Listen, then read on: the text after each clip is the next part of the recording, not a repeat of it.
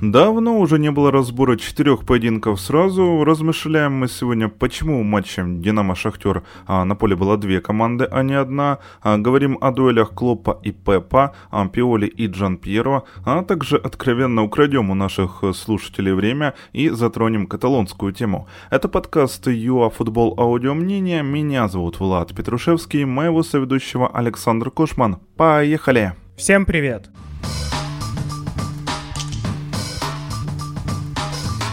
Мне лично жаль даже, что Роберто Дедзерби так отрицательно, так негативно заряжен на борьбу с Динамо в чемпионате, в Суперкубке, в Кубке, да где угодно. А, можно даже встретиться в Лиге Европы потенциально, понимаете? А я откровенно не припомню такого отношения от Каштру, от Фансеки. Знаете, банально а, примеры даже напрашиваются из других чемпионатов. Там Юрген Клоп, Пеп Гвардиола, какие-то другие противостояния крутые, да. Могут эти люди уколоть друг друга, да, из-за внешних факторов, таких как, э, например, дурные решения по поводу бешеного графика матчей из-за ковида. Там нервы в таком случае сдают у многих, это понятно. Но с точки зрения нейтрализации друг друга на поле, кайфа от э, чистой победы в очном матче, там сплошное восхищение друг другом идет. Почему происходит так, что Дедзерби и Луческу даже не жмут друг другу руки? Почему это не попадает в кадр? Мы этого не видим. Непонятно. Вполне возможно, что этого не было. Ну, реально есть такая версия. И почему Роберто так манерно говорит о том, что на поле была одна команда, хотя Динамо в рамках э, своего стиля, уже заряженная на этот матч, э, в отличие от Суперкубка, оно вообще не выглядело хуже Шахтера. Ну вот я как объективный обыватель говорю. Создавала моменты э, не хуже по качеству даже, чем горняки эти моменты были. И, ребята, вы не обвините в необъективности двух подкастеров из Днепра. Даже если у нас вопросы anyway сейчас к Шахтеру, да, а, в то время как к Динамо этих вопросов нет. Это не значит, что мы за Динамо болеем. Это просто значит, что у нас вопросы к Шахтеру, не более. Это нужно разделять. Это знаете, как вот эта вот а, дилемма по поводу а, прессинга Месси в Барселоне, мол, типа с Месси не могла Барселона стать а, прессингующей командой, Месси ушел, но почему-то Барселона не стала прессингующей командой. Так а, одно же никак не вяжется с другим. Ну вот, ребят, то же самое. И вот э, с точки зрения этой откровенно странной войны ходит такая информация, что идет даже намеренно подогрев со стороны руководства Шахтера к Дедзербе. У меня на это одна фраза. Хватит обижаться на Луческу. Ну а почему это происходит? Только из-за этого. Мол, так зачем надо было злиться Каштру и Фансеки, вот они и не злились. Не было ж Луческу. А сейчас вот надо. Так не надо. Я не думаю, что Мирыч обижается на Шахтер до сих пор. А если он обижается, то как-то он делает это непривычно тихо. Вот какие-то такие у меня мысли. Пока вот так. Вот как-то пока так. Це зашквар. А матч был хороший. Был накал, я благодарю за отличный арбитраж, трижды тьфу, ну, пускай так будет и дальше. А по поводу игры, игра двух равных команд. Динамо хорошо оборонялась, хорошо контратаковала. А, Витиньо, ну это любо-дорого было взглянуть. Дорогой, где ты вообще раньше был?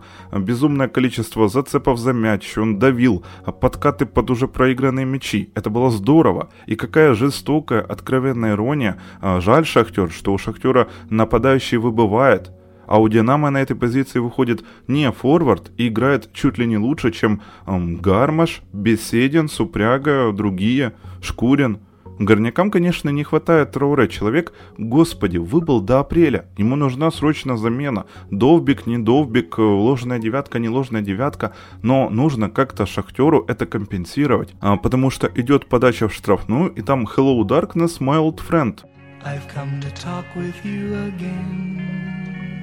В остальном давил Шахтер, больше владел мячом, ничего нового я вам как бы тут не рассказываю, тоже горняки создавали свои моменты, однако опять же, то, о чем я говорил, Динамо было заряжено не проиграть. На Суперкубок не были они так мотивированы. А чемпионат выигрывается на дистанции, это очевидно, и Динамо добилась того, что оно не проиграло, Шахтеру, очевидно, нужно было побеждать. Они этого не сделали, так что э, вот это вот одно очко, оно в пользу скорее киевского Динамо. А, поглядим, впереди еще много воды, конечно, может утечь, будем наблюдать а, за качеством игры обеих команд и а, выходить тогда на связь с вами будем уже а, после Еврокубков, да, если мы говорим про Динамо и Шахтер. Shit. Here we go again. Ну, еще скажу, что true криминал, когда Динамо, Шахтер и Ливерпуль, Манчестер накладываются друг на друга. Нужно разделять тогда экран на два, не моргать, туда-сюда глазами водить. Я, честно, не знаю. Некоторые говорят, что по четыре поединка могут смотреть. Я понимаю, что я смотрю два, и я уже теряю треть деталей в каждом из этих матчей. Ладно, это такое, лирика. Ладненько, Саша расскажет о Клопе и Гвардиоле подробнее, я передаю ему а, вещание. Что скажу от себя? Бедняга, конечно, Милнер. Его мало того, что нужно было удалять, так еще и пенальти вполне арбитр мог назначать за то, что Джеймс сбил Фодена. Ну, это моя личная точка зрения. Еще, может, э, сломай Бернарду шею в этом эпизоде, что вполне могло быть, да. Вы еще раз посмотрите эпизод очень внимательно, то тогда бы там была точно красная карточка. А, какие-то такие у меня лично впечатления. Ливерпуль первый тайм провалил, зато у них есть Мо Салах, египетский бог, и у них есть Энфилд. Это то вообще, за что я обожаю футбол. За единение, знаете ли. Давно мы с вами не обсуждали матчи лиг, АПЛ, Ла Лига, Серия А. Как-то как матчи проходили мимо, не было какого-то такого супер интереса. Но на этой неделе все совпало. Два матча, два матча, про которые расскажу вам я. А, Влад себе выбрал немного другие поединки. А, и первый поединок это противостояние Ливерпуля и Манчестер Сити. Я от этого поединка ожидал на самом деле больше от Ливерпуля и меньше от Манчестер Сити. По итогу получил меньше от Ливерпуля, а от Манчестер Сити что-то среднее. А, расскажу сейчас почему. Э, первое, Ливерпуль. Ливерпуль первый тайм э, не понравился, это признал Клоп, и я думаю, что Клоп прям доволен тем, что Ливерпуль забрал одно очко у себя дома. И тут надо бы задуматься, потому что за последние, наверное, уже три сезона, если мы не учитываем игру, когда Ливерпуль уже выиграл чемпионство, проиграли 5-0, то есть, ну, это, эту игру можно не считать, честно. Все остальные поединки были максимально острые. Центр поля Ливерпуль не отдавал очень быстро действовал из переходов от обороны в атаку, не проваливался. А в этом же поединке первый тайм был вообще, ну, прям очень плохой. Ливерпуль начал проваливаться, в принципе, в самом начале. И момент, который был у Фодена, а, когда не поставили пенальти на, э, собственно, на Фодене, когда Милнер фалил, я убежден, что он фалил, потому что в мяч он не сыграл. А, да, Фоден отпустил его достаточно далеко, Э, согласен, но он первый был на мяче, опять же. То есть он первый прокидывает себе мяч, против него фалят, явно цепляют ноги. Э, Милнер, ну, уже дед, честно, как бы очень глубокое и большое уважение у меня к нему, но он уже реально дед, он уже не вывозит такие поединки. Но у Ливерпуля, к сожалению, нет э, столько денег, сколько есть у Манчестер Сити. Увы. For sure. Вот, то есть это первый эпизод, который мне не совсем понравился, потому что, как мне кажется, это как минимум пенальти или хотя бы штрафной, я уже не буду разбирать но мне кажется, пенальти и желтая карточка Милнеру. А, можно было бы красную дать. То есть, ну, этот момент как-то все так проглотили и решили забыть. Идем дальше. Первый тайм и все, все дальше идет ближе уже к середине первого тайма и ничего не меняется. То есть Ливерпуль не знает, что делать. Лоб признает то, что его команда играет хуже, и он это признает после матча. Ну, вот тут все как-то очень плохо для Ливерпуля, как мне кажется, потому что Ливерпуль у себя дома никогда не должен уступать Манчестер Сити. Лично мое мнение, да и в принципе они никогда практически не уступали. Ну, за последние три года, когда, когда Клоп уже построил команду, именно команду, а не просто набор игроков, которые ему купили, бы собрали еле-еле. Поэтому, ну, тут э, все очень на тоненького. Да, второй тайм Ливерпуль исправился, но опять же, у себя дома, на Энфилде с болельщиками, э, игра была равная. Игра была равная, но, даже, наверное, так скажу, Сити все равно был чуть-чуть лучше, но у Ливерпуля был Салах, и в этом была разница. Но командно Ливерпуль не выглядел хорошо. То есть обрезки Робертсона, там, плохой прием мяча от Робертсона, человека, который очень редко вообще ошибается.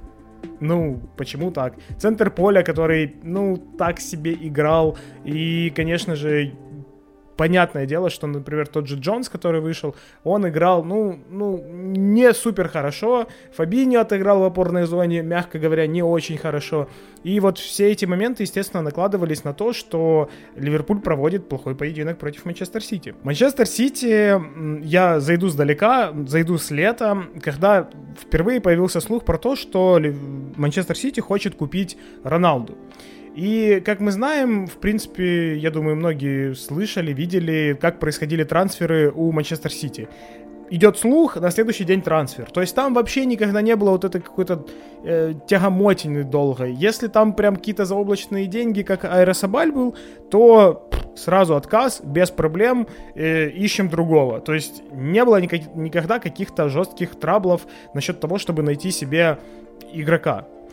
Здесь идет слух, Потом идет недельное вот это 3-4 дня перевали, переваривания, потом включается Манчестер Юнайтед, и, естественно, Роналду забирает. Ну, это было понятно. Уже как только подключился Манчестер Юнайтед, понятное было дело, что э, Сити не сможет его забрать. Но тут ключевое то, что Сити ж понимал, что им нужен форвард. Сити понимал, что Роналду это реально классный, классный человек, который на позиции форварда может принести плюс.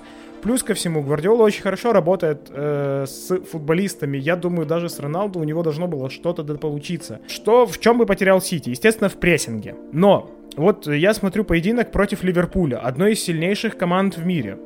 И Манчестер Сити не испытывает проблем с прессингом от Ливерпуля. И сам прессингует очень хорошо.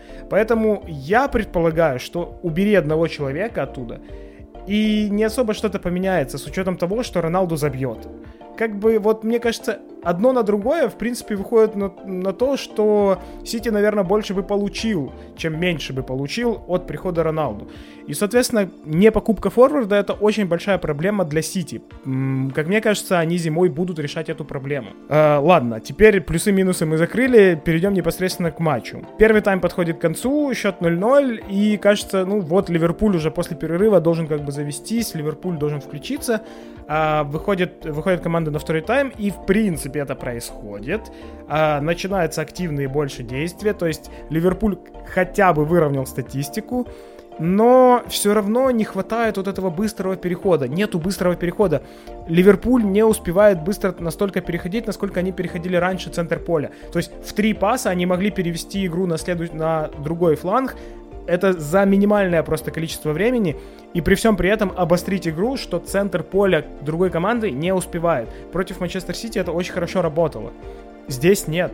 То есть, либо же Гвардиола учится, во что я сто процентов уверен, а, либо же все-таки еще как фактор, что Ливерпуль не был на сто процентов готов к этому поединку с таким центром поля.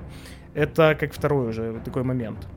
Первый гол. Первый гол забивает Мане после прохода Салаха. Салах сделал, на самом деле, очень все круто, потому что отработал в защитке, вернул мяч, побежал в атаку, обвел. Э, тут претензии у меня полностью к одному человеку, это к Лепорту уже, потому что когда Салах отпустил мяч, Лепорту нужно было сближаться. И он бы успел. Лепорт не медленный футболист и он бы успел, плюс под левую ногу, там все прям идеально было. Ему нужно было просто включиться и подбежать, он бы успел, ему бы не прокинули там между ног или рядом него, ну, то есть это его ошибка, которая привела к голу соответственно. Плюс Мане, который включился, забил вообще без вопросов 1-0.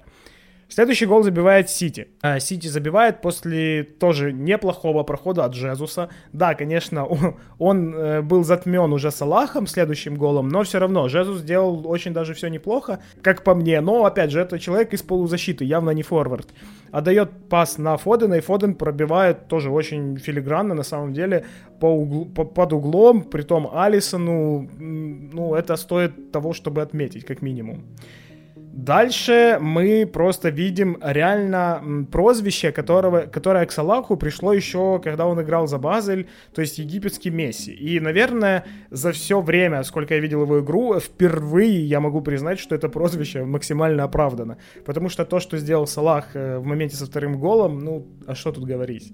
То есть человек просто разобрал всех, вся Лепорта, опять же, Лепорт виноват, потому что Лепорт начал крутиться непонятно по какой оси вообще, зачем, что делал, ну, сделал все неправильно, Салах сделал все правильно, поэтому Салах забивает 2-1, и казалось, что Сити уже, скорее всего, не забьет, потому что моментов и до этого было много, и после этого, скорее всего, будут, но у Сити нет кому их завершать.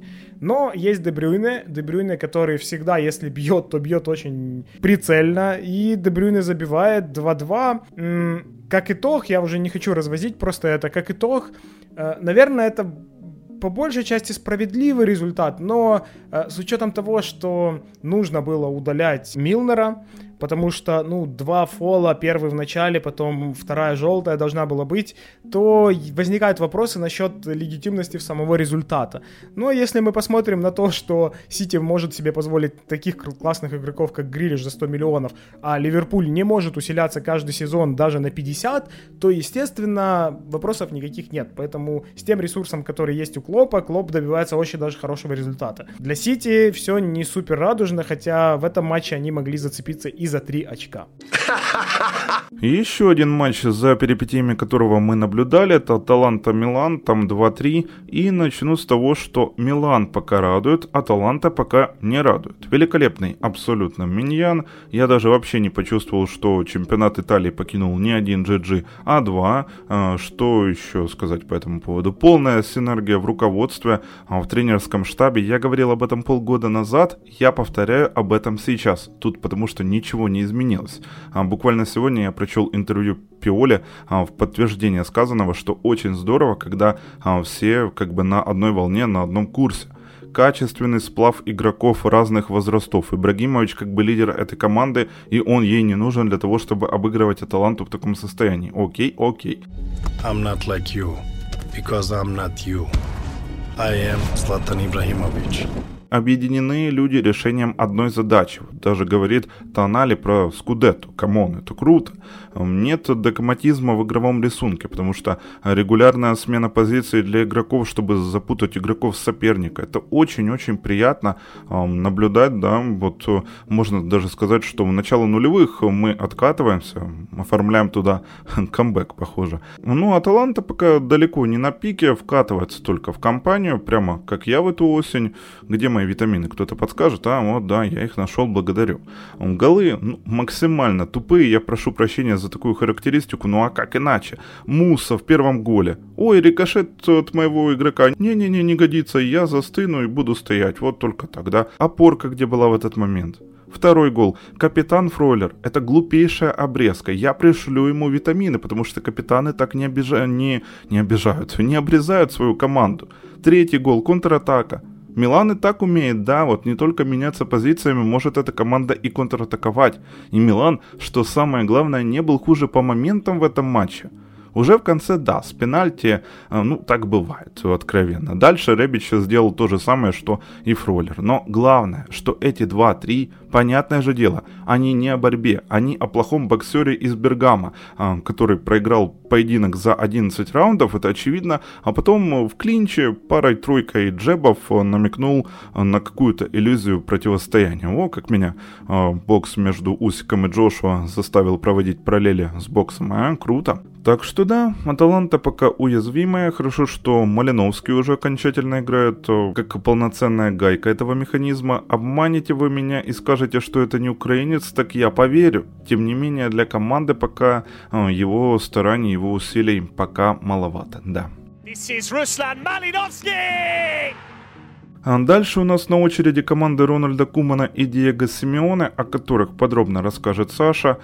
Я лишь скажу, что, на мой взгляд, проблема не в Кумане. Вот когда в Каталонии будет нормальное финансирование, нормальные деньги, адекватный менеджмент, адекватное управление, а, либо когда уже молодежь окрепнет не один-два игрока, а 4-5, вот тогда будет дело. Вот тогда, только тогда.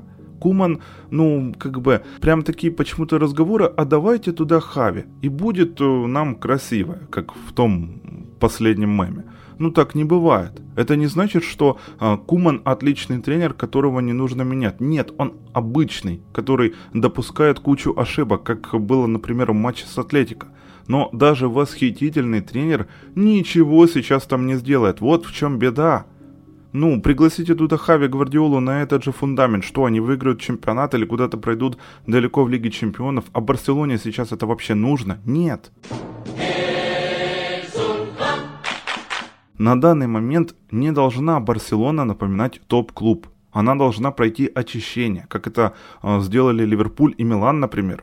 Они сделали это успешно, потому что вот мы а, в подкасте выше обсудили эм, игры с участием этих команд, и почему-то все там крайне успешно. Так что удачи, терпения болельщикам команды из Каталонии. А по поводу Атлетика, ну, чемпион, похоже, он даже не напрягся. Что тут скажешь? А, поединок, который, ну, вроде как очевидный, по большому счету, с учетом всего того, что происходит сейчас в Барселоне, но все равно был интересен, потому что вроде как казалось решается судьба Кумана. После этого поединка точно должно быть понятно, уволят Кумана или он останется, что вообще делать дальше Барселоне. И в связи с этим, естественно, было бы логично вроде как э, рассказать, какой Куман плохой, про то, что Барселона не играет, про то, что все ужасно. Да, так и есть, но виноват ли в этом Куман? То есть, когда вы начинаете менять тренеров, когда меняются президенты, когда у вас просто огромнейший долг, когда от вас уходит лучший, один из лучших футболистов планеты, естественно, это будет влиять на команду. Команда, которая и так была в периоде перестройки. То есть, еще, если мы посмотрим три года даже назад, там, в тот момент, там, 2-3 года назад, когда Барселона проигрывала уже Баварии, было понятно, что с Барселоной что-то не так. Барселона не играет в свой футбол. Барселона не понимает, что делать на поле. Вроде результат есть, даже чемпионство есть. Все вроде нормально, но нет. Нету того, что характеризует Барселону. Стиль, стиля нет. Ну, то есть и команда проваливалась, проваливалась, проваливалась. Это было незаметно на фоне того, что Реал, который играет без системы до сих пор, и, естественно, когда команда системная и бессистемная, то системная победит, потому что по уровню игры э, футболистов в командах они примерно были равны. И даже с провалами система будет побеждать, что и происходило. А сейчас самая системная команда в Ла Лиге это Атлетика, потому что там вот все понятно, кто как играет. Что в Барселоне, что в Реале сейчас ничего не понятно. Вот, ну, конкретно сейчас мы говорим просто про Барселону. Соответственно, переходим к Куману. Куман, э, который вроде для болельщиков Барселоны, кажется, виноват во всем, а как мне кажется, он не виноват ни в чем. Потому что кого бы сейчас вы туда не поставили, два варианта было бы. Либо этот тренер был бы супер топ, но он требовал бы деньги, потому что для того, чтобы добиваться результата и соответствовать такому клубу, как Барселона, нужно усиляться. Денег нет, все плохо, и не факт, что в следующем сезоне Барса сможет усилиться. Второй момент, вы берете не супер классного тренера, а просто берете какого-то человека, который играл за Барселону, допустим, того же Хави, вы думаете, он принес бы больше результата? То есть, э, во что будет играть Хави? Это же будет тики-така, скорее всего. А вот с этим составом это не будет работать. Да, ее нужно усовершенствовать. Посмотрите, что сделал Гвардиола со своей игрой. То есть, это то, что не будет работать. Кого вы туда сейчас не поставьте, это не будет работать. Поэтому то, что Куман сейчас там, я думаю, он доработает до конца сезона, и уже потом летом будет что-то решаться. То есть будет приниматься какое-то решение. Потому что с тем составом, э, который сейчас есть в Барселоне, невозможно выиграть ничего. Э, плюс ко всему, те игроки, которые в центре поля, там, Де Йонг, Педри, э, Бускетс, в защите Арауха, вот все люди, которых я называю, там, Гави тот же, они не способны обострять. Вообще. То есть люди в центре поля не способны обострить ничего. То есть вообще. И то, что их восхваляют там один отыграл очень большое количество матчей, второй считается мега перспективным в 23 года там и так далее, отыграл тоже кучу матчей. Это ничего Барселоне не дает, потому что у Барселоны, а, нет системы, хотя относительно она есть по сравнению с тем, что было раньше, но ее нет в глобальном понимании. И второй момент это то, что Барселона никак не прогрессирует из-за того, что нет трансферов. Футболисты, которые там были с очень высоким уровнем, сейчас они этот уровень теряют. Пике, Бускетс, даже тер Штеген, который как бы достаточно молодой, как для голкипера, он теряет свой уровень, потому что он пропускает много, потому что у него защиты нет. Это все влияет на то, что происходит в команде. Другие просто стареют. Один футболист заиграл, это Депай. Ну, ну вот не будет это работать, я убежден в этом на 100%. Если я что-то утверждаю, не обязан представлять доказательства. Было сразу понятно, что Атлетика вроде как и будет защищаться больше, но при всем при этом Атлетика будет выходить в достаточно острые контратаки. В принципе, это читалось и это и произошло. По-моему, Барселона не была к этому готова, потому что провалы были просто жесточайшие. Я не знаю, как еще назвать. Барселона была не готова ни к чему, центр поля проходился просто в два касания, защита разрывалась. Моменты, которые были у Атлетика в первом тайме, хватило бы на 4-5-0, и в принципе это похороны. Ну, Что дальше делать Барселоне, наверное, было бы неясно. И, скорее всего, после такого результата, наверное, бы Кумана уволили. Но так 2-0, все нормально, то есть никаких проблем почти нет. А, те голы, которые забивала, э, которые забивала, забивала Атлетика, оговорочка такая, они были простыми, они были очевидными, все происходило, ну, как на тренировке, как мне кажется. Первый гол — это Фелиш, ну, я вообще в этом матче бы отметил Фелиша, мне кажется, это его один из лучших поединков вообще из тех, что я наблюдал, потому что он очень круто разворачивал атаку, он всегда был нацелен на атаку, он не пытался отдать пас поперек, он именно обострял. Плюс ко всему, очень грамотно разрезал эм, центр поля Барселоны своими проходами, проходами, своим дриблингом, своими пасами. Это было реально видно, и это было круто. Э, мне кажется, конкуренция с Гризманом, с учетом того, что он вернулся, идет ему явно на пользу. И вот он разворачивает атаку, отдает на Суареса, Суарес отдает на Лимара, Лимар забивает. И вот уже в таких ситуациях ты понимаешь, что, ну, Барселона не забьет. Как бы, а как? Как она забьет? 1-0, они уже проигрывают, а это еще и Атлетика.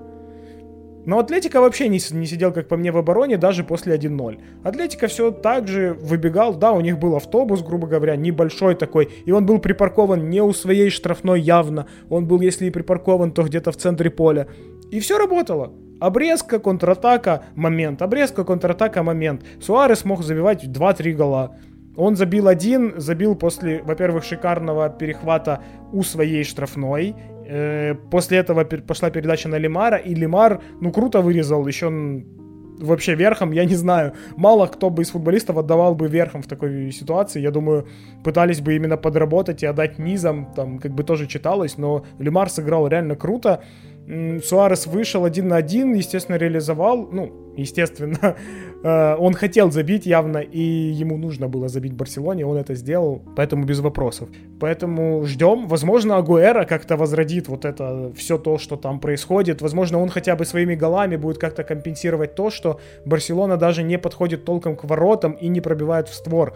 Хотя, опять же, кто обращает внимание на вот эту статистику, что Барселона не пробивала в створ, это, это вот то же самое, что я говорил про матч э, Манчестер Сити и Ливерпуль. То есть, когда команда заходит в штрафную, но и нет завершителя, а в случае с Барселоной они просто не заходят в штрафную, но катают мяч возле штрафной, то, ну, естественно, они не будут бить поворотом, потому что Барселона заточена на то, чтобы выкатить так, чтобы этот момент был с максимально большим процентом реализации. То есть выкатить так, чтобы футболист понимал, вот сейчас я пробью влево, и это, ну, на 95% гол. А у них нет таких моментов. Самый острый момент это отскок, когда пробивал Каутиньо. Все. То есть других моментов толком и не было. В этом большая проблема, естественно, у Барселоны. Как это будет решаться, пока я не понимаю. Заменой тренера точно ничего не решится. И это самое глупое решение, которое можно было бы принять.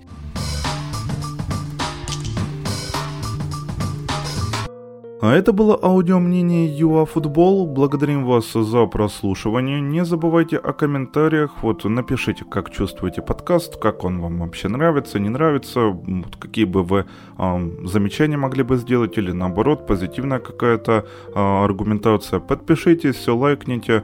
Э, YouTube, Google подкасты, CastBox. Тут как бы ничего нового. Считаем, что этого вполне э, достаточно. А будьте в игре и переключайте тогда волну на международный перерыв перерыв. Скоро услышимся там. Всем пока.